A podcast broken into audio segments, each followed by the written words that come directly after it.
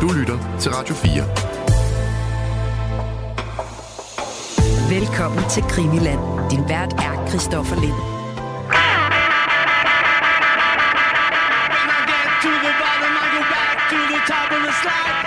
Ja,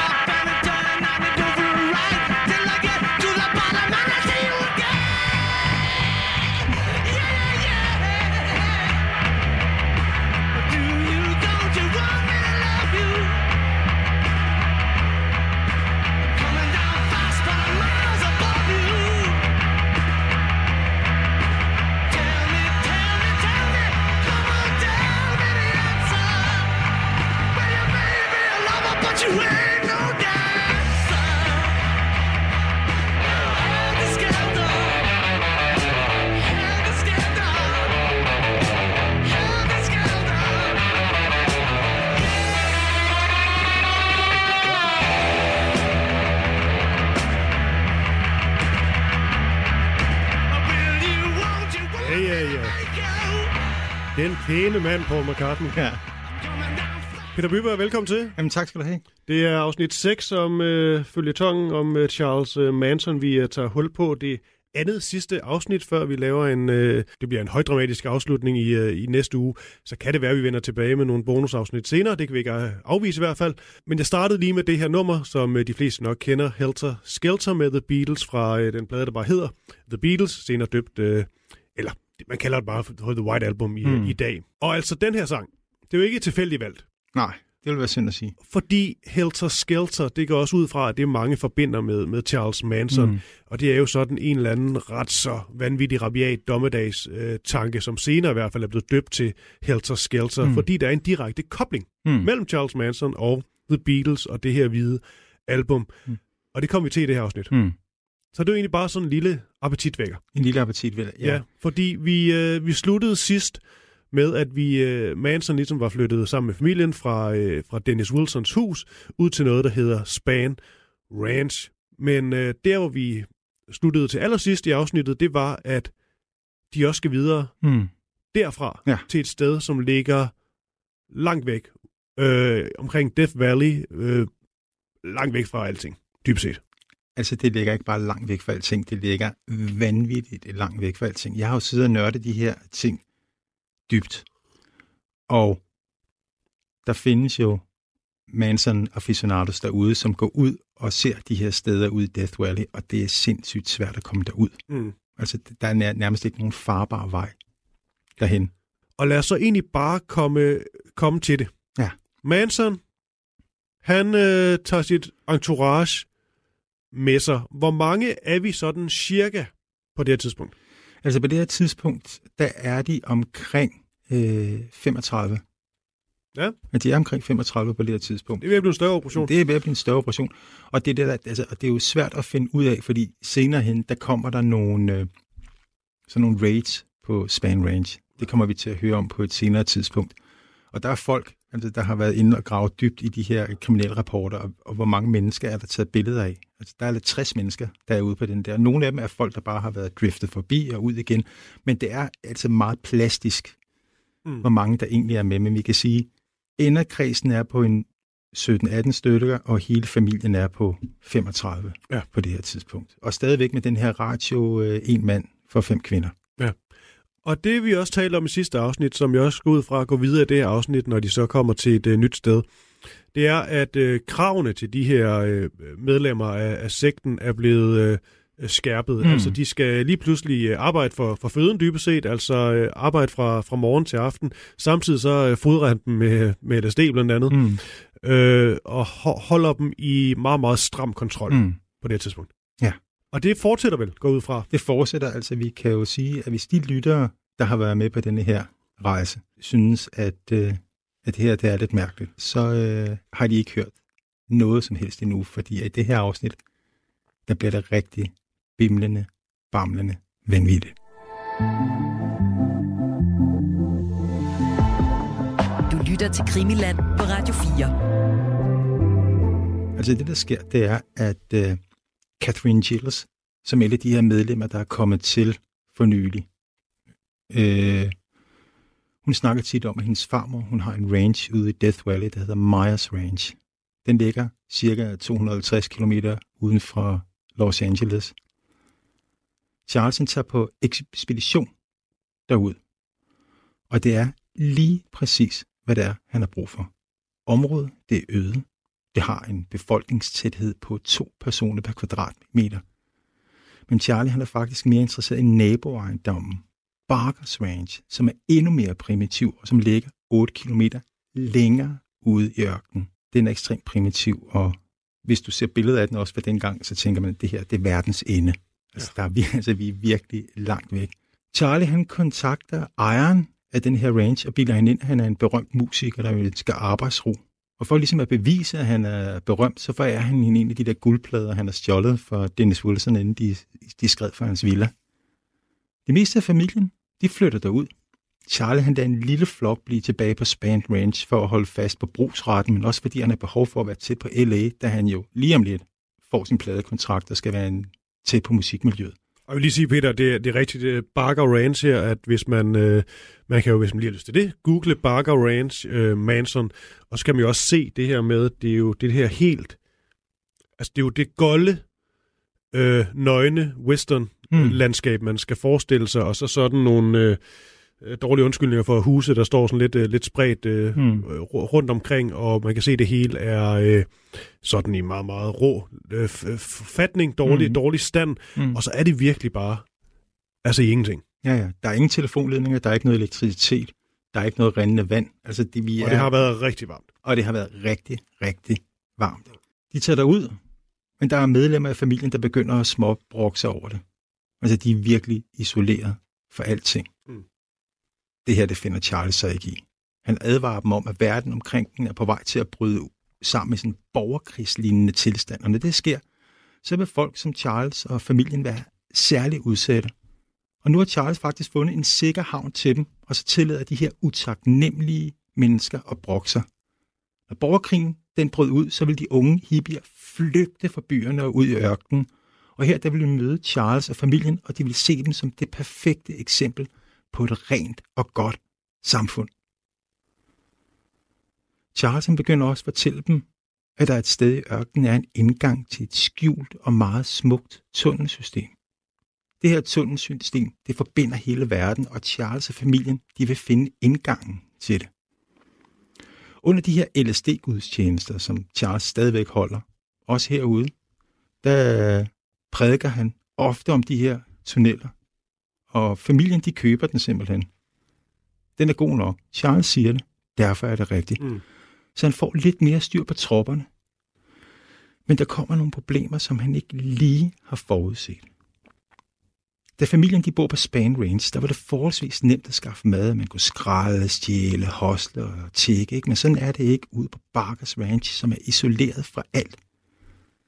På et tidspunkt så beordrer Charlie kvinderne ud i ørkenen for at samle sådan forskellige spiselige planter. Da de siger til ham, at de ikke ved noget som helst om den slags, så fortæller han dem, at det er en del af deres kvindelige natur at have forstand på den slags ting. Og da det så ikke lykkedes de her kvinder at opfylde Charles krav, så begynder han bare at skælde dem ud og sige, at det er fordi, de ikke er kvindelige nok. Charlie, han har to muligheder. Han kan køre til den lokale handelsstation og handle, eller han kan skaffe proviant i LA eller Las Vegas, som faktisk ligger tættere på. Han sender en gruppe til Las Vegas for at tjekke. Kvinderne de står så uden for casinoerne i Las Vegas og fortæller folk, at de samler ind til en indianerstamme, men det giver ikke rigtige penge nok. Det gør, at Charlie også får det samme problem igen, nemlig at familien kommer i kontakt med mennesker udefra. Han vil holde dem væk fra ydre påvirkning. Det er jo derfor, han har rykket der ud. De skal væk fra alting, så han kan fastholde dem, og han kan manipulere dem. Et andet problem er, at familien er ved at løbe tør for stoffer. I LA, der kan Charles få alt det pot og LSD, han ønsker sig for de bikere, der besøgte Spang Ranch. De muligheder, dem har han ikke ude i ørkenen. Han har brug for LSD til at manipulere familien, og han har brug for en masse pot til at tage toppen af deres frustration over de primitive og hårde forhold, de lever under. Dilemmaet for Charles er jo, at han har fortalt familien, at Barker Ranch er det rigtige sted at være for dem. Og hvis han nu sagde til dem, at de skulle tage tilbage til Span Ranch, så ville han jo have taget fejl. Mm. Hvilket er ikke er muligt at gøre, når man er guru. Mm. Du kan ikke tage fejl. Nej, han, og han begynder også måske at få tanker om, at han skal nok snart til at levere et eller andet form for produkt, eller Mm. en eller anden, få en eller anden fortælling kørt højere op, så, så han Ja. ligesom kan fastholde dem Ja. i en eller anden tro. Ja, lige, lige her, Ja. der er det sådan en feberredning, han prøver at lave, fordi han mister grippet. Og nu står han derude og har det samme problem igen. Mm. Ikke? Lortet kan begynde at smuldre. Charles redning, den kommer i slutningen af november 1968 i form af Dennis Wilson. Cease to Exist det er blevet fundet godt nok til at fungere som en B-side på en single til det kommende Beach Boys album. Dennis han ved godt, at Charlie og familien er flyttet ud på Barkers Ranch, og han tager det ud for at fortælle Charlie de gode nyheder, og han tager Jacobson med. Dennis han fortæller, at nummeret Cease to Exist vil blive udgivet, og Charlie og familien skal komme med tilbage til LA for at fejre det. Dennis glemmer dog at fortælle, at der både er lavet om på titel, tekst og komposition. Charlie fortæller så familien, at fordi det er så koldt om vinteren, og Charlie holder så meget af dem, øh, så har han besluttet, at de tager tilbage til LA, men at de vil vende tilbage til ranchen i løbet af foråret. Alle er glade, og især Charles, fordi at de redder ham ud af denne her situation, han undgår at tabe ansigt. Mens de var ude i ørkenen, der er George Spann kommet frem til, at det ikke er en god forretning for ham, at ranchen er oversvømmet af langhårede hippier. Charles han har fået en del penge, fordi der er kommet et nyt medlem til, lige inden de tager afsted, der hedder Juanita, og hun har haft 10.000 øh, dollars med, som hun har doneret til Charles. Charles er manisk over, at han snart får det her gennembrud som international rockstjerne, som han vælger simpelthen at bruge nogle af de her penge på at lege et hus i Conker Park, der ligger 40 km uden for LA. Det drejer sig kun et par måneder, så er Charles verdensberømt. Hvad er problemet? Vi er i slutningen af november. Beach Boys nye LP er sat til at udkomme i januar.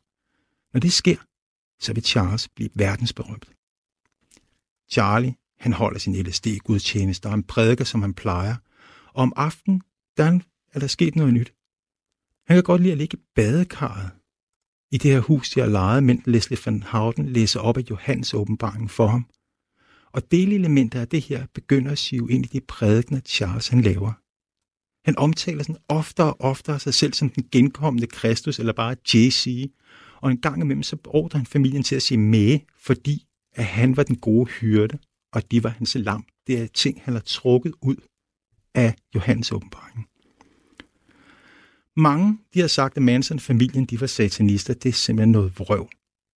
Det er de bibelske tekster, og især Johannes åbenbaringen samt The Beatles, der står i centrum af den religionsproduktion, som Charles han laver. Og bare lige, Peter, jeg ved godt, du vil du kommer mere ind på det, men ja. bare lige så, så vi også lige tager øh, lytterne, måske også mig selv i hånden, Mm. øh, fordi vi kommer mere ind på Johannes åbenbaring og, mm. og. Manson. Mm. Den tekst øh, skildrer jo i hvert fald øh, særligt det, der man mest husker den for, sådan de sidste dage. Mm. Og det, der ligesom taler hen mod et, øh, et dommedag, og sådan et sammenstød mellem de øh, gode og, øh, og de onde. Mm. Så det er måske heller ikke helt tilfældigt, at Manson synes, at Johannes åbenbaring er særligt spændende. Nej, nej. Nej. Nej, nej, den, den appellerer til ham. Ja. Og øh, lytterne, vi kommer ind på det senere, lytterne kan måske huske, at det har det gjort længe. I slutningen af november måned sker der noget, der får stor betydning. Beatles udsender et nyt album. Det er en dobbelt LP i et hvidt cover uden nogen titel. Pladen den får hurtigt navnet The White Album. Den her plade den får fatale konsekvenser for det, der kommer til at ske otte måneder senere. Blandt Beatles-fans, der har The White Album sta- status som sådan en fantastisk plade, men også som en rodet og forvirret omgang. Ikke? Mm.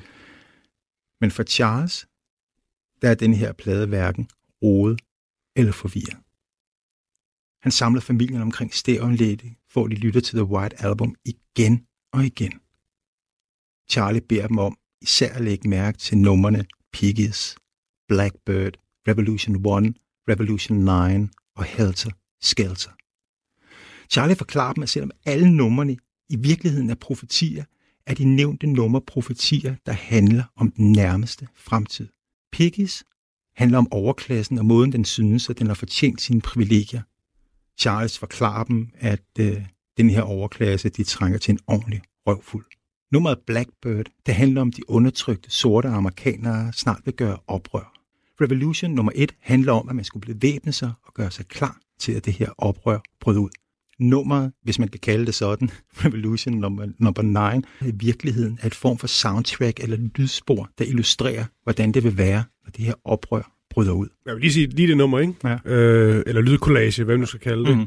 Hvis du sidder med, lad os bare sige, dommedags øh, øh, tanker du lidt væ- væk fra det hele, og måske ja. Også har taget for mange stoffer eller et eller andet, så kan jeg godt forestille mig en ret vild oplevelse ja. At høre det her nummer. Ja. Og det her nummer 9, der som bliver gentaget igen og igen og igen. Ja. Altså, der er jo dele af det, der jo nærmest lyder som sådan et dommedagsscenarie.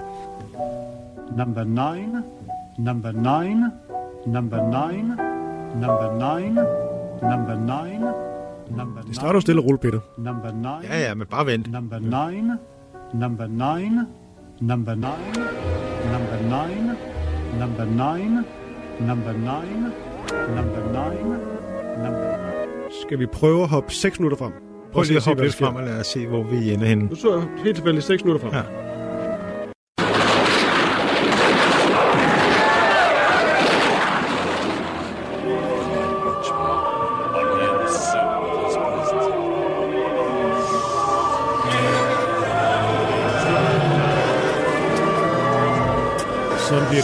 Bliver det. Ja. Det er jo på mange måder sådan lyden af et mareridt, ja. Altså tænkt.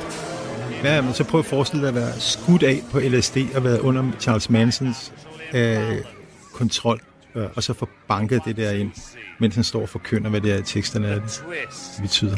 Ja. Tror du, med alt det, du har læst om Manson og forståelsen for, hvad han læste i de her Beatles-tekster, mm. tror du, at han rent faktisk mente alt det her, troede på alt det her, eller var det også en anledning til at altså, gribe fat i et eller andet, og så bruge det som forklaring på Hmm. et eller andet, du ved? Altså, der er jo to fløje i det her. Jeg, jeg tænker, at det ene ikke udelukker det andet. Mm. Mm. Altså, hvis man begynder at tænke religion som noget, folk tror på og er overbevist om, er rigtigt, så tager man fejl. Religion, religion det er, er gyldigt for de mennesker, der opfatter det så rigtigt. Vi har selvfølgelig svært ved at komme ind i hovedet på Charles og sige, "Nå, har Charles ment det her? Mm. Men vi ved, at der er folk omkring ham, der har opfattet det som sandhed. Udover det, så fungerer religion også sådan, at man kan skrue op og ned for det. Så i en periode kan det være, at de her forestillinger ikke har fyldt særlig meget, men har været en fabulering. Men så, når der sker ting, så kan, ting, så kan situationen eskalere, og så bliver det til den genvarlige sandhed. Der er jo mange folk, der har prøvet at sige, at Helter Skelser var et, øh, var et scam, som, øh, for, som anklagerne producerede. Mm. Men det passer ikke. Altså, jeg har siddet og lyttet til nogle politiafhøringer af Leslie van Houten fra 1969, hvor hun sidder og fyrer den her Beatles exegese af, skudt af på LSD. Så det er ikke noget, som en anklagemyndighed har fundet på. Altså, vi har det dokumenteret. Mm. De her forestillinger har været bullerne Mm. i miljøet i den her periode. Skal vi ind på, hvad Helter Skelter så betyder for Manson? Eller Ja, lidt ja. tidligt? ja. Det, jamen, det er det sidste, ikke? Fordi Ja. Helter Skelter, det betyder sådan set ikke så meget. Det er det formelle navn for det her kommende verdenssammenbrud. Det er det navn, Charles giver. Det, der vil ske. Han kalder det ikke ap- apokalypsen, han kalder sådan set bare apokalypsen helser skælser. Som Charlie, han har lært af Dale Carnegie, altså den her fyr, der tog de her salgskurser, så sørger han for at manipulere familien, så de tror, at det er lige så meget af dem selv, som det er Charlie, der har afkodet profetierne på The White Album. Han spørger dem sådan med en påtaget oprigtighed, hvad de mener sangen betyder, og når de svarer, så reflekterer Charles over svaret, så det passer med den tolkning, han ønsker. Charlie fortæller familien, at de skal være stolte. Sangene handler ikke kun om, at Beatles kaldte hele verden til våben. De var direkte henvendt til familien. En gang i løbet af 1969 vil familien returnere til Barkers Ranch i Death Valley, hvor Beatles vil komme og møde dem.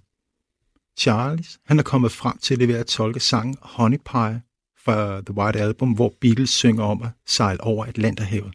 Charlie er overbevist om, at Beatles er på vej, og der bliver sendt invitationer både i form af breve og telegrammer til Beatles pladeselskab Apple Records. Men sjovt nok, så får de ikke noget svar. Prøv at forestille dig, hvor meget mærkelige mails Beatles har fået mm. i de her år. Charles forklarer familien, at Beatles ikke er alene om de her profetier, men at Bibelen faktisk siger det samme. Og ikke nok med det, den havde faktisk forudsagt både Beatles og Charlie. Og man kan læse det hele i Johannes åbenbaringen. Johannes åbenbaringen er den sidste bog i det nye testamente. Teksten den handler om dommedag, og det vil ske i tiden op til Jesus genkomst. Nogle kristne de ser den som sådan en ren og skær symbolsk tekst, og andre kristne de tager den bogstaveligt og ser det som en konkret beskrivelse af, hvad der vil ske de sidste dage, med jordskælv, En sol, der bliver sort, månen, der bliver blodrød, stjerner, der falder ned, engle, der ankommer, Jesus, der kommer tilbage med ild ud af øjnene og et sværstikkende ud af munden. Johannes åbenbaringen taler også om en låst brønd, der vil blive åbnet, og hvordan der vil flyve ud med græshopper med menneskeansigter, hår som kvinder og rovtænder. De her græshopper, de vil også bære jernbryne og have haler med giftbrød, ligesom skorpioner, og så videre, og så videre. Det er jo fantastisk stykke litteratur. Ja, ja, altså de fyrer den af. Ja. Denne her bogstavelige læsning af Bibelen, mm. det er den Charles er vokset op med i de år, han tilbragte med sin bi- biologiske familie. Man kan faktisk sige, at det er hans religiøse modermælk. Mm. Og han har elsket Johannes åbenbaring, siden han var 19 år gammel. Lytterne kan huske, at i kort periode, der bor Charles hos sin bedstemor. Og et af de krav, hun stiller, det er, at han skal gå med i kirken. Mm. I den her Scene Church, som er meget konservativ, bogstavstro kirke. Og de beskriver, hvordan Charles allerede her kan lange passager af Johannes åbenbaringen udenad. Charlie, han udlægger teksten for familien. Græshopperne, siger han, er en form for biller. Det er de ikke. Never mind. Biller? Det er lige The Beatles. Og græshoppernes jernbrynjer var Beatles guitar. Og ikke nok med det. Johannes åbenbaringen beskriver også, hvordan den femte engel, der ankommer, får givet nøglerne til afgrundens brønd og lukker græshoppemonstrene ud i verden. Må jeg gætte på, hvem det er? Ja, Jeg tror sgu, det er Manson selv. ved du hvad, det var du ret i. Hvem tror du så, at de fire engle er? Ja, det er jo så Beatles. Det er rigtigt. Du har fuldstændig ret. De fire engle, det er rent faktisk Beatles, og den femte engel er Charlie selv. Jamen, så kan det op. Ja, ja, det er perfekt. Og afgrundens brønd, det er indgangen til det her smukke tunnelsystem, der forbandt hele verden, som Charlie havde fortalt noget om ude på Barkers Ranch, Mm. og som familien skulle finde. Beatles er her ikke længere noget, der står i et kosmisk eksklusivt forhold til familien, men et band, som Charlie i dybeste forstand er medlem af. I januar 1964, da Charlesen sidder og ser Ed Sullivan, Mm. der vil han være en lige så stor stjerne som The Beatles. I december 1968, januar 1969, har han konstrueret sig selv som et fuldgyldigt medlem af gruppen. Lægger man Charles tolkning af Johannes åbenbaring sammen med hans tolkning af The White Album, står budskabet glasklart, hvis man er inde i den her religiøse boble. Lige om lidt vil der udbryde en global borgerkrig i verden. Dem, der var blevet undertrykt, de vil ikke finde sig i det mere, og størstedelen af dem, de vil gøre oprør. Og dem, der vil gøre oprør, det er de sorte. En hændelse, eller en række af hændelser, der vil gå under navnet Helter Skelter, vil være den her tændsats, der satte verden i brand. De sorte vil, myde, vil myrde de fleste hvide mennesker, og til dem, der var tilbage som slaver. Charlie siger, det er fair nok. De hvide har gjort de sorte til deres slaver, og nu var rollerne blevet byttet om. Men familien skulle ikke være bange. Som det var blevet profeteret i Bibelen, ville Charlie få nøglerne til afgrundens brønd. Det betød, at Charles var forudbestemt til at finde indgangen ude i Death Valley. Han ville lede familien ned i afgrundens brønd, hvor de ville være i sikkerhed, mens verden brændte over hovederne på dem. Det er ligegyldigt, hvor længe det vil tage, fordi ingen af familiens medlemmer vil blive en dag ældre, mens de var skjult, men de vil formere sig til en kæmpe stamme på 144.000 mennesker, hvilket svarer til det antal mennesker, som Johannes åbenbaringen meddeler vil blive frelst på dommedag. Imens Charles og familien så gemmer sig i afgrundens brønd, vil de sorte finde ud af, at de hverken havde intelligens eller organisatorisk sat talent nok til at herske over verden. På et tidspunkt vil Charlie og familien komme op af afgrundens brønd og blive anerkendt som verdens retmæssige herskere. Og herskerne over alle herskere vil selvfølgelig være Charlie. Mm. Charlie har fået et nyt værktøj til at kontrollere familien. Han besidder helt konkret nøglen til frelsen. Du lytter til Krimiland på Radio 4. Charlie har fået at vide, at det nye Beach Boys album vil udkomme den 27. januar 1969. Men bandet har besluttet, at de vil udsende et par singler, før pladen lander i handlen. Den anden single for det kommende album lander allerede i december og har Charlies nummer som B-side. Da Manson hører nummeret, eksploderer han af raseri. Han kan leve med, at de har lavet om på melodien, men Dennis har taget hele æren for sangen, og så har han ændret på teksten. For Manson er der tale om højforræderi. Vi er nødt til lige at høre Ja. en lille bid fra... Ja. Ja. Den ender som jeg hed Never Learn Not to Love. Ja. Starter sådan lidt creepy. Mm-hmm.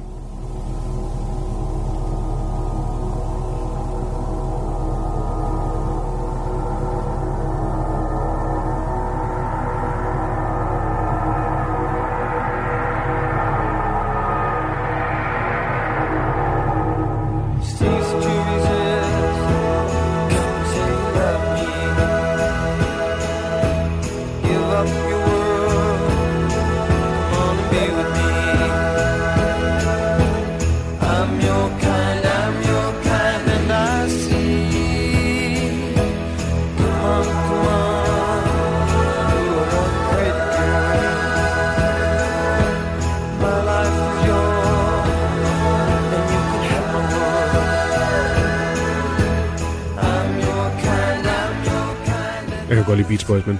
Altså lidt smule julesang over noget. Ja, ja. Nå, ja. The Christmas Carol Years. ja. Han er rasende. Ja. Der er altså meget mørk intro dog. Ja. Den fik han da. Den fik han da, ikke? Selvom alt det her lort, det er sket, så er Charles stadigvæk overbevist om, at det vil ske. Altså, han skal nok blive større end Beatles. Mm. Det er kun et spørgsmål om tid. Lige før jul, der er Melcher flyttet fra sit hus på Cielo Drive og ind i et hus, hans mor ejer nede ved stranden. Melcher, han har kun fortalt det til få nære venner, altså Dennis og Jacobson og et par andre til. Men Charlie, han ved det ikke. Charlie, han prøver flere gange at få kontakt til Melcher, men de eneste Melcher, han snakker med på det her tidspunkt, det er regnskabsfolk og jurister. Han er gået under jorden. Vi er nu i januar 1969. Amerika koger. Vietnamprocesserne er voldelige. Demonstranterne har ikke længere blomster i håret, men sten i hænderne. Og i Los Angeles, der blev flere ledende medlemmer af The Black Panther dræbt på et møde af en rivaliserende fløj under en debat om, hvem der skal lede bevægelsen, og hvilke midler bevægelsen er klar til at bruge for at nå sine mål. Alt det her ser Charlie som beviser for, at enden er nær, og Helter Skelter er lige om hjørnet, og han prædiker det ivrigt til familien. Huset på Celero Drive, det står ikke tomt længere. Kort tid efter at Melcher han flytter, så kommer der en ny fremmedstormende instruktør og hans gravide skuespillerkone og leger huset og flytter ind.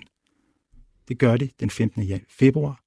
Instruktøren hedder Roman Polanski, og skuespillerindens navn er Sharon Tate.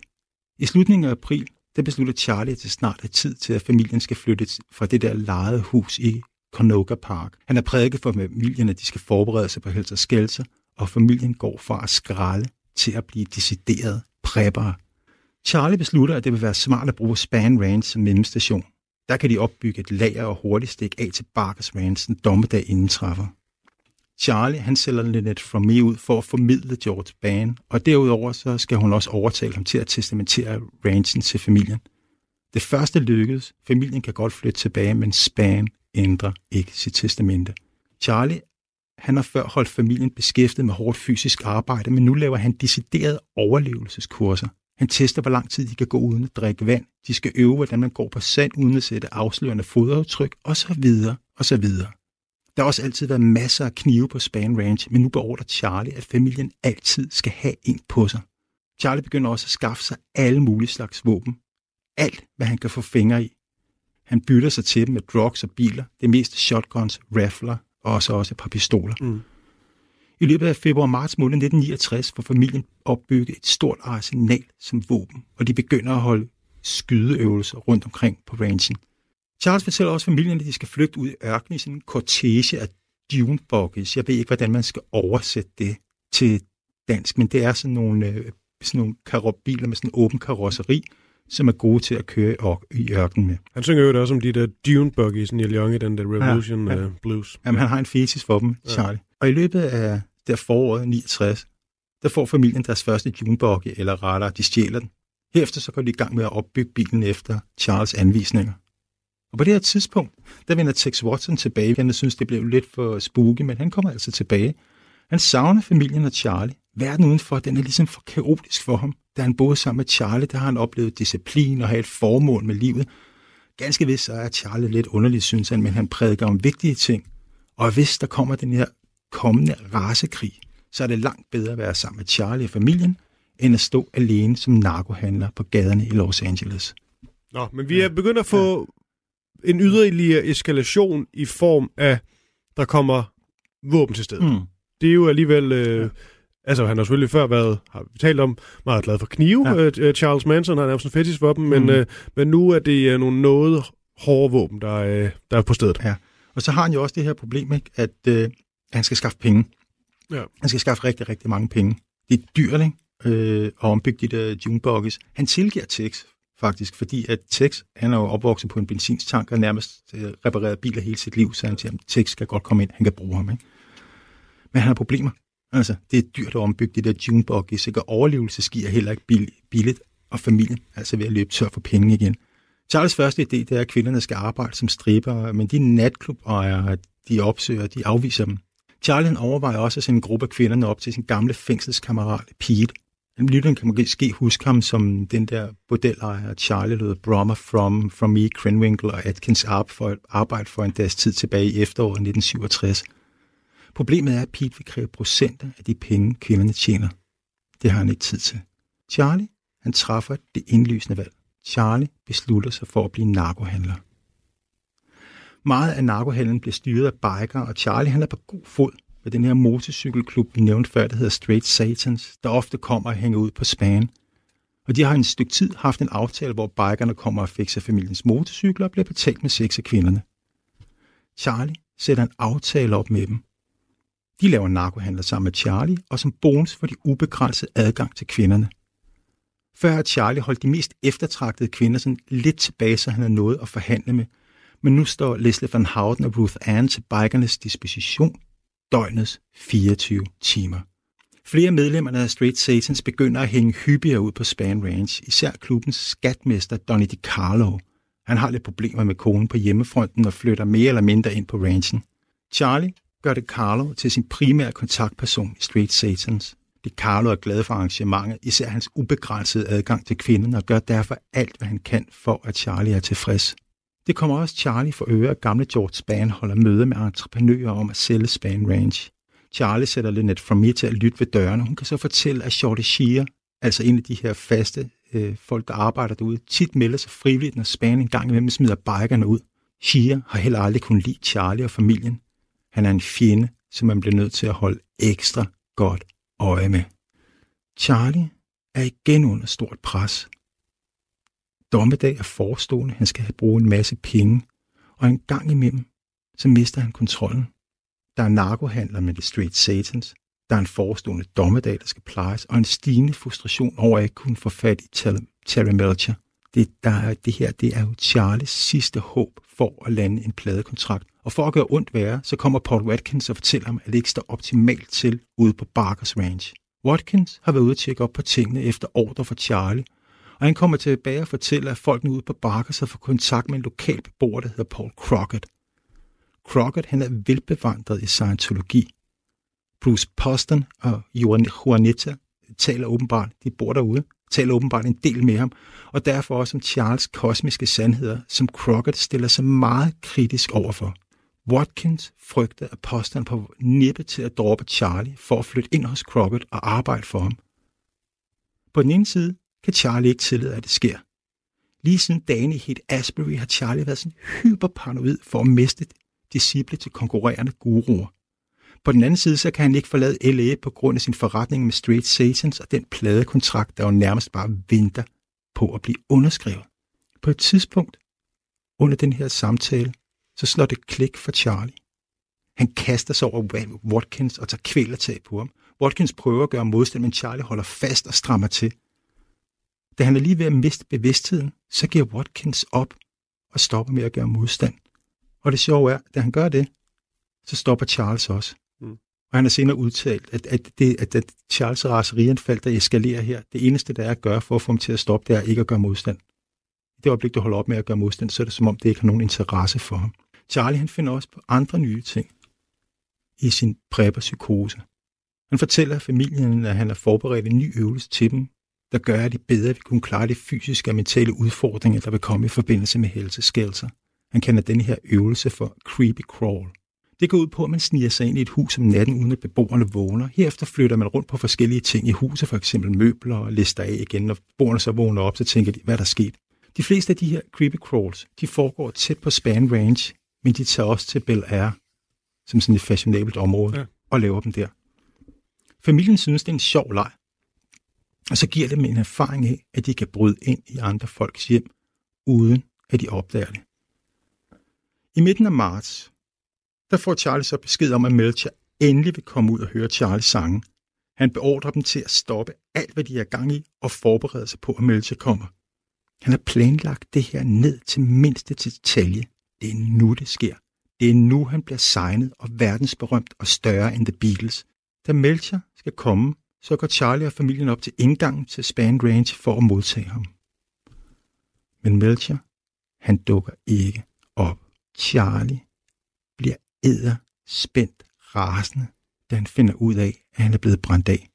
Og derudover, så har situationen også fået ham til at tabe ansigt over for sine disciple. Charlies magt over dem hviler i bund og grund på, at de opfatter ham som det mest geniale menneske, der nogensinde har vandret på jorden. Og så er han jo nok også Jesus. Og som han har prædiket for familien de sidste tre måneder, så er han også en kommende verdenshersker. Charles autoritet over for familien er simpelthen svækket på grund af det her, fordi de, ikke har, fordi de ligesom har set, hvor desperat han var for at behage Melcher. Og de har set ham blive afvist. Det kan betyde, at han igen står over for risikoen for at miste den ultimative kontrol med familien, og at de begynder at forlade ham. En ting, Charles ikke kan tillade. Charlie beslutter sig for, at han vil finde Melcher og tvinge ham ud på ranchen. Nok og nok. Han ved, at det vil tage flere måneder at få en aftale mere via Universal, og det er der ikke tid til. Charlie ved, hvor han bor. Den 23. marts 1969 kører Charlie mod Cielo Drive. Han ved, at Melcher ikke vil have ham ind for dørene. Han ved også godt, at han kan risikere, at Melcher bliver vred, og han brænder sin sidste bro til musikindustrien, men der står simpelthen for meget på spil. Både hans verdensberømmelse og totale kontrol over familien vakler i de her dage. Men Charlie har stadig en erfaring af, at han kan få folk til at gøre hvad som helst. På Cielo Drive, der kigger fotografen Hatami ud af vinduet og får øje på en lille langhåret mand, der går rundt ude i haven. Hatami han er ude for at tage foto af skuespilleren Sharon Tate, der er gravid i tredje måned. Derudover er det kun husets ejer, Rudy Altobelli, der har købt huset af Melcher og lejer det ud til Polanski, der er til stede. Hatami synes, at manden virker skummel. Ikke fordi han er lille og langhåret, men fordi han går rundt, som om han ejer stedet. Altobelli han går så ud på øh, terrassen og råber Charlie an og spørger, hvad han laver der. Charlie spørger efter Melcher. Hatami aner ikke, hvem Melcher er. Han er ikke en del af, af, det, af det miljø. Hans første indskyldelse er bare at smide Charlie ud, men han er usikker på, om det er en af Polanskis venner, og siger til Manson, at han skal gå over til det lille gæstehus, der ligger bagved, og snakke med Altobelli, der bor der. Charlie går om til gæstehuset, han finder Altobelli og spørger efter Melcher. Altobelli, han kan godt huske Charles faktisk, fordi udover at eje det her hus på Cielo Drive, så er han også manager for blandt andet Peter Fonte og andre store Hollywood-navne, og Charlie har også været forbi ham i perioden, hvor han boede hos Dennis for at få ham til at høre sit demobånd. Og ligesom alle andre, så har han afvist Charlie. Charlie spørger ham så, om han ved, hvor Melcher bor nu. Altobello lyver og siger, at det ved han ikke. Over i hovedhuset, der står Sharon Tate og kigger ud. Hun ser Charlie på cirka 6 meters afstand, og de får et kort øjeblik øjenkontakt, inden Charlie går. Dagen efter, der tager Altobelli og Sharon Tate flyveren til Rom. Hun skal optage en film. På flyveren, der spørger Tate Altobelli, om ham den skumle fyr fra i går kom tilbage. Det gjorde han ikke der, men det gør han senere. Du lytter til Krimiland på Radio 4. Den 23. april der blev Ted Watson arresteret for at være påvirket af narkotika i det offentlige rum. En eller anden på Span Range har jo haft noget sådan belladonna-råd, hedder det, og givet det til Tex, som har taget rigeligt for sig. Det næste t- øh, han husker, det er, at han går rundt i en forstad til LA, mens han siger bip, bip, bip, bip. Politiet, de har arresteret ham, taget hans foto og fingeraftryk, lader ham køle af en celle og lukker ham ud igen. Vidner fra den her tid har fortalt, at Tex er forandret, da han kommer tilbage til Spanien efter det her trip. Før der har han været en dedikeret, men en sød og afslappet fyr, men han er som forandret, Han virker nu afstumpet og til tider decideret ondskabsfuld, og han ser sig selv som Charles højre hånd og er leder af familien, når Charlie ikke er der. En del af kvinderne begynder lige frem at blive decideret bange for Tex Watson, men Charlie han er ligeglad. En hård mand, han kan kontrollere, og som kan styre tingene for ham, når han er væk. Det har han det fint med. Beausoleil bliver også hængende længere, end han plejer. Han har jo sin egen rockstjernedrømme og håber, at han kan nasse lidt på Melchers forbindelse til Charlie. Endelig sker det. Efter at Charlie har rykket alle sine kontakter, henvender Melcher sig og siger, at han vil komme ud til Span 18. maj. Charlie sætter igen alt på hold og sætter familien til at forberede Melchers ankomst. Kvinderne skal synge kor på sangene, og Charlie øver dem hele tiden. De får også besked på, at de ikke kun skal danse, mens Charlie spiller, men også stribe til musikken. Melcher skal have hele pakken. Da Melcher kommer, er Charlie nervøs. Melcher er hverken interesseret i at flytte med kvinderne eller spise de hjemmebagte kager. Han går lige på og hårdt. Charlie spiller, kvinderne synger og spiller på ramponerede tamburiner og hjemmelavet slagtøj. På et eller andet tidspunkt holder Charlie også en pause og begynder at køre gode snak af på Melcher, men Melcher afviser ham høfligt. Charlie spiller endnu et par numre, og så er den audition færdig. Melcher trækker Charlie til side. Han siger, at flere af sangene er interessante, og han kender en fyr, der hedder Dise, som rejser rundt og laver sådan nogle etnografiske optagelser, men det kunne være, at det var noget for Charlie. Han forstår godt denne her afvisning. Inden han går, giver Melcher ham 50 dollars til mad. Han bryder sig ikke om, at børnene på ranchen, der er kommet flere og flere af dem, bliver bespist med ting, der bliver hævet op af containerne. Da Melcher er kørt, så samler familien sig rundt om Charlie. Hvad har Melcher sagt? Ikke? Havde Charlie fået sin pladekontrakt? Ikke? Han fortæller dem, at han har fået 50 dollars, 50 dollars som bonus af Melcher. De køber den der så latterligt. Men han har nægtet at skrive en kontrakt med ham, fordi Charlie ikke troede på den snak. Snart så vil Melcher kigge forbi med en mobil studie og optage Charlie. Familien køber forklaringen. Da Melcher han så kommer senere den 6. juni for at optage med sin ven Dizzy, der går det galt. Altså, øh, nogen har ment det godt, og har givet Dizzy et LSD-trip, men han kommer til at trippe rigtig, rigtig dårligt, så de bliver nødt til at afbryde den her øh, session og tage hjem igen. Jacobson er også med her. Der er sådan en gammel alkoholiseret stuntman, der også hænger ud på den der range, som begynder at gå hen til Charlie, sådan pissefuld og trække en pistol. Altså hver Melcher og Jacobson der snakker om den her øh, episode, siger, at den er på ingen måde troende. Charles går fuldstændig amok, siger, skal du trække en pistol mod mig, og gennembanker denne her afdankede øh, stuntman foran den. De siger, at det her det er virkelig ubehageligt. Et par dage senere, der kontakter Melcher Charlie. Han fortæller ham, at der ikke vil være nogen ny audition, og giver ham det sædvanlige høflige afslag, som Charlie har fået så mange gange før. Charlie har nu et kæmpe problem. At være guru, det er både at være indholdsproducent og uforbejlig. Og nu er den her rockstjernedrøm lagt i grus. Charlie laver en klassisk sektlederfinte. Han tolker Melchers helt igennem sekulær afvisning ind i en religiøs ramme. Charlie fortæller familien, at Melcher har snydt ham. Han havde først lovet Charlie en pladekontrakt, men havde trukket sig bagefter. Da Melcher kom sidste gang, havde han fortalt Charlie, at han snart ville kontakte ham og få sat gang i sagerne. Charlie havde troet på Melcher, fordi Charlie jo er ærligheden selv og altid holdt sit ord. Men sådan en menneske var Melcher ikke. Familien kunne godt huske, hvor begejstret Melcher havde været. Af en eller anden grund havde Melchers besluttet at holde Charles geniale og verdenshilende musik tilbage for verden. Melcher havde forrådt Charlie på samme måde, som Judas havde forrådt Jesus. Det var, fortalte Charlie, blot endnu et brik i det apokalyptiske puslespil, som bekræftede, at enden var nær. Leslie Van Houten har senere i interview fortalt, at hvor Charlie før denne episode prøver at skjule sine aggressioner, så kunne han efter Meltes afslag ikke længere styre sig selv.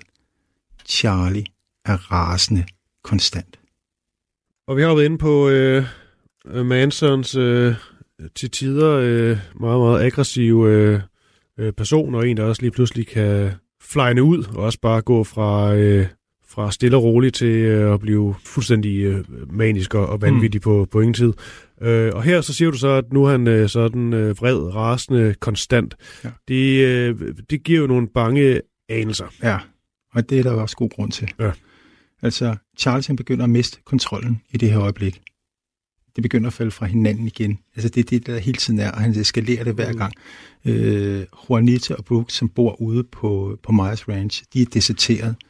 Og øh, Paul Watkins, som har været hans wingman, synes også, Charlie er blevet for meget, så han smutter også ud på øh, Barkers Ranch og deserterer og hænger ud med, øh, med Crockett, den her Scientology-fyr. Så Charlie har ikke nok med, at han har mistet kontrollen over de her to rimelig nytilkommende medlemmer. Altså den ene kom, da Dennis var der, og Juanita er rimelig ny. Han har også mistet en af sine mest dedikerede disciple. Det Charlie tænker nu, det er, jeg skal bruge penge, og det skal være nu. Og den bedste måde at skaffe hurtige penge på, det er ved at snyde øh, nogle andre mennesker i en, øh, i en narkohandel. Så Charlie han sætter en plan op sammen med øh, Bobby Beausoleil. Han hedder den her ekskæreste, som han har dealet stoffer med, og de aftaler, at de skal kontakte hende og fortælle, at øh, de har fået fat i 25 kilo prima marijuana, som de vil sælge for 2.500 dollar. Hun skal så bare sætte en deal op til kommission af handel, og, og så kører det derfra. Men Bobby, han har ikke 25 kilo pot. Planen er at stikke af med pengene og snyde ekskæresten og den her bagmand, som hun skaffer. Men det her, det går altså galt, fordi at den her fyr, som Beausoleils ekskæreste var fat i, det er en fyr, der hedder Lots of Popper. Han er sådan en to meter høj og halvanden meter bred, benhård øh, afrogangster. Og da de sætter den her deal op, så siger han, det er fint nok, du kan få pengene up front, men jeg beholder din kæreste som, øh, som pant. Og hvis du ikke kommer tilbage med de her 25 kilo, så skærer vi en små stykker. Beausoleil, han siger bare, ja ja, helt sikkert, laver den der deal, tager pengene og smutter. Der går ikke særlig lang tid. Så ringer Lotte Popper til øh, Span Ranch og siger, hvor Bobby Beausoleil henne, og Charlie han siger, prøv jeg har ikke set ham i flere måneder, jeg aner ikke, hvor han er henne. Det er ligesom en del af planen, men så sker der noget, som gør, at Charlie han bliver hyperparanoid. Lotte Popper siger, at han er medlem af The Black Panthers. Vi skal huske på, at Charlie er bullerne racist og er redselslagen for afroamerikanere. Derudover så ved han også godt, at det her det er jo ikke sådan en eller anden hippie, han har med at gøre. Så han beslutter sig for at skyde ham. Han hiver fat i en fyr, der hedder Wallman, som er rimelig nytilkommet medlem af familien. Hiver med ud i bilen, når de kører op for at møde Lotte Popper. Charlie fortæller, at øh, nu skal du høre planen. Jeg tager en pistol. Den har jeg i på ryggen i linningen af min bukser. Når vi kommer ind til Lotta Popper, så giver jeg dig et tegn. Du tager pistolen, jeg træder til side, og du skyder ham. Det er klassisk Charlie, det her. Tør den af på nogle andre. Da de kommer derop, der får ham der Wallman, han får kolde fødder, så Charlie han tager selv pistolen, spænder hanen og skyder Lotta Popper i brystet. Vifter med pistolen og siger, I skal bare holde jer væk. Og så går de igen. Charlie han er overbevist om, at han har myrdet Lotte Popper. Det har han ikke. Han har såret ham. Han er en stor mand. Han kan godt klare det. Det er sådan 22 mm, han har skudt ham med. Men Charlie er altså overbevist om, at han har dræbt ham. Og da han kommer tilbage, der blærer han sig over for hele familien og fortæller, hvad der er sket. Bobby Beausoleil, han kan heller ikke holde sig tilbage. Altså, Bobby Beausoleil er aldrig rigtig medlem af familien. Han er sådan i citationstegn ven med Charles Manson, og de har sådan en handhundpisseri konkurrence kørende. Lidt, så han begynder også at blære sig, og snart så ved alle folk på, på, øh, på ranchen, hvad der er sket. Det her med, at Black Panthers vil komme, det gør, at Charlie han bliver hyperparanoid. Han hører Straight Satans ind. Han armerer hele Span Range, og der bliver patruljer. Og Lynette Fromm har sagt, at det går fra i et senere interview, at på det her tidspunkt, der går det fra at være sådan en hippiekoloni til at minde mere om en patruljeret militærbase. Og nu kommer vel det, vi kan kalde for den øh, en yderligere eskalering, nemlig at øh, det første sådan øh, konkrete mor relateret til Manson mm. finder sted. Hvad der sker?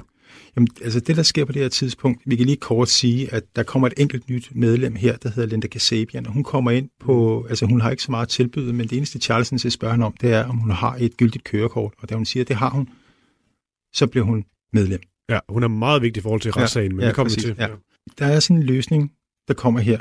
Øh, det er øh, Charles gamle ven, Gary Hentman, som vi kan huske fra hans tid i øh, Topanga. Han er også ven med Bobby Beausoleil, og Bobby Beausoleil har lavet en deal med ham omkring 100 mescalintabletter, som man skal sælge til The Straight Satans. The Straight Satans, de har fået de her 1000 mescalintabletter, de siger, prøv at høre, de her, de er fake, de virker ikke en skid, vi skal have vores penge tilbage. Bobby Beausoleil, han ved godt, at det her, at det er ikke nogen folk, man fucker med. Han skal skaffe de her penge. Så ham og Charlie, de aftaler, at de skal tage ud til Henman, så skal de øh, rippe ham for alle de der penge, han har. De har en forestilling om, at han virkelig er loaded, og så kan de komme ud af problemerne, og Charlie han kan også få sine penge. Den 25. juli kører Bruce Davis, Bobby Beausoleil, Mary Brunner, Susan Atkins til Henmans hus.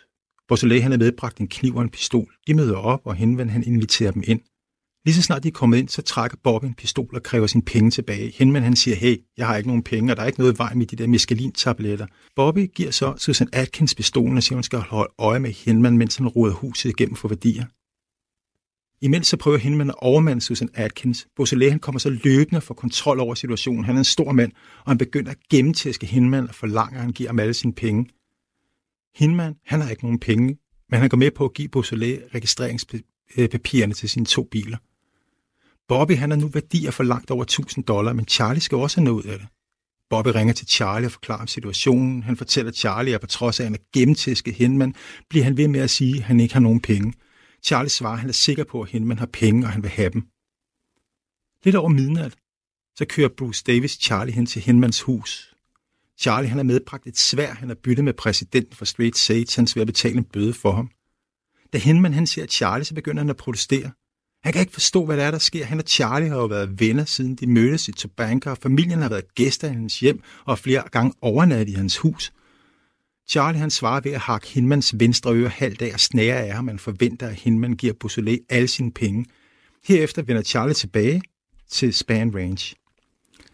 Resten af natten, hele lørdagen og godt op af søndagen, heldigvis tæsker og presser Beausoleil Hinman. På et tidspunkt, så bliver Hinman altså træt af dem, og han siger i det raseri, at prøv at høre, når I er skrevet, så ringer jeg til politiet.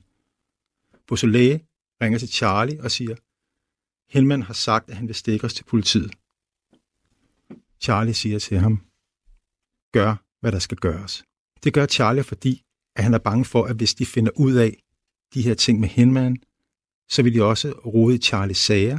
De vil finde ud af, at han har myrdet lots of popper, og med Charlies generalieblad, så vil det betyde, at han får den højeste straf. Og på det her tidspunkt, der er det dødsstraf.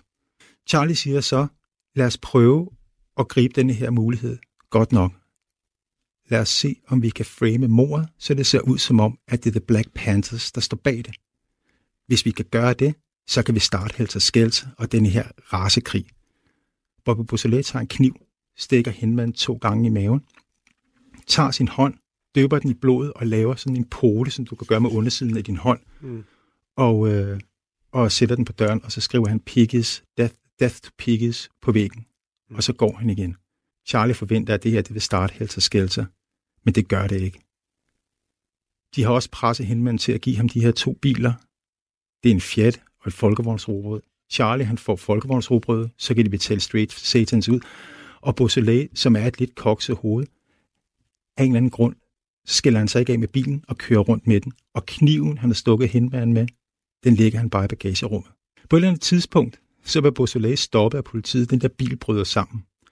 De laver et tjek på ham, åbner bagagerummet, og så finder de den her kniv.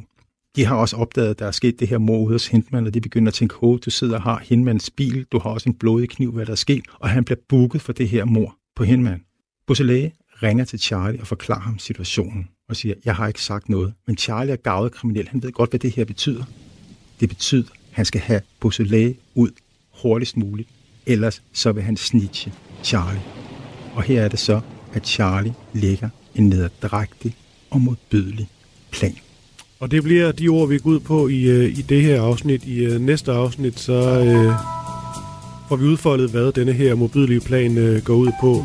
Det bliver et øh, helt konkret øh, blodbad og et øh, voldsomt afsnit at lytte til. Og det er vi igennem til det sidste øh, afsnit, altså afsnit 7, som også kommer til at afslutte denne her serie om, øh, om Charles øh, Manson. Så i næste afsnit, der, øh, ja, der er altså nogen, der sætter sig ind i en bil, og så øh, kører de afsted mod øh, Shallow Drive. Riders on the storm. Riders on the storm.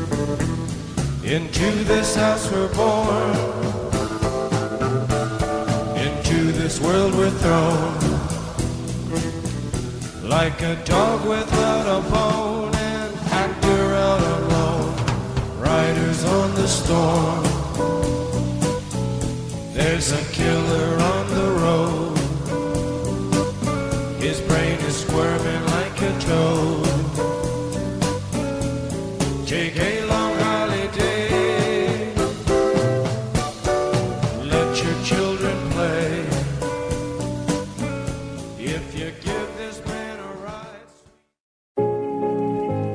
Det er mit sidste måltid. Jeg skal dø lige om lidt. Hvordan skal jeg dø? Mange vidunderlige gæster har spist deres sidste måltid hos mig. Min fars rummelighed kom lidt på prøve, da jeg sagde, at jeg havde været sammen med en kvinde. Sammen har vi talt om liv, død, om mad og om det eftermæle, som ingen af os undslipper. Jeg hedder Lærke Kløvedal, og jeg er vært på det sidste måltid. Du kan lytte med i Radio 4's app, eller der, hvor du lytter til din podcast. Radio 4. Ikke så forudsigeligt.